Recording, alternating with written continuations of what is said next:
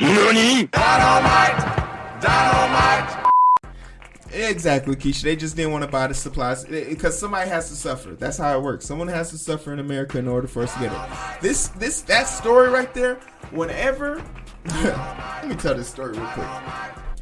I remember, I remember when I was at another job and one of um one of the upper uh one of the like housekeepers wanted needed like time off because her daughter was going through medical issues and she was taking time off but she ran out of PTO. PTO paid time off. It's an imaginary thing that is created by an imaginary company that is given value.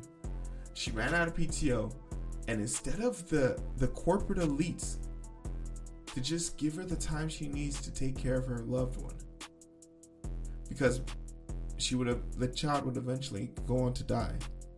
They they they asked the workers to donate pto and when it was when the pot came to me when the pot came to me and said Heero how much pto do you want to give to said worker, I said I will give the same amount that our CEO gave.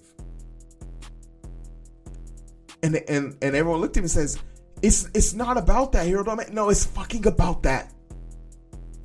Stop defending millionaires."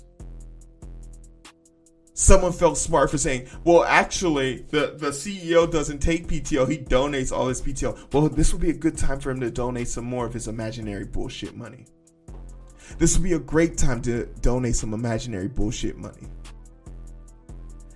Whenever they tell stories about uh uh this guy had to walk to work every day so all his coworkers pitched together to put a down payment on a car, that's not a feel good story. A man works full time and he can't afford to put down a down payment on a car, that's a fucking problem.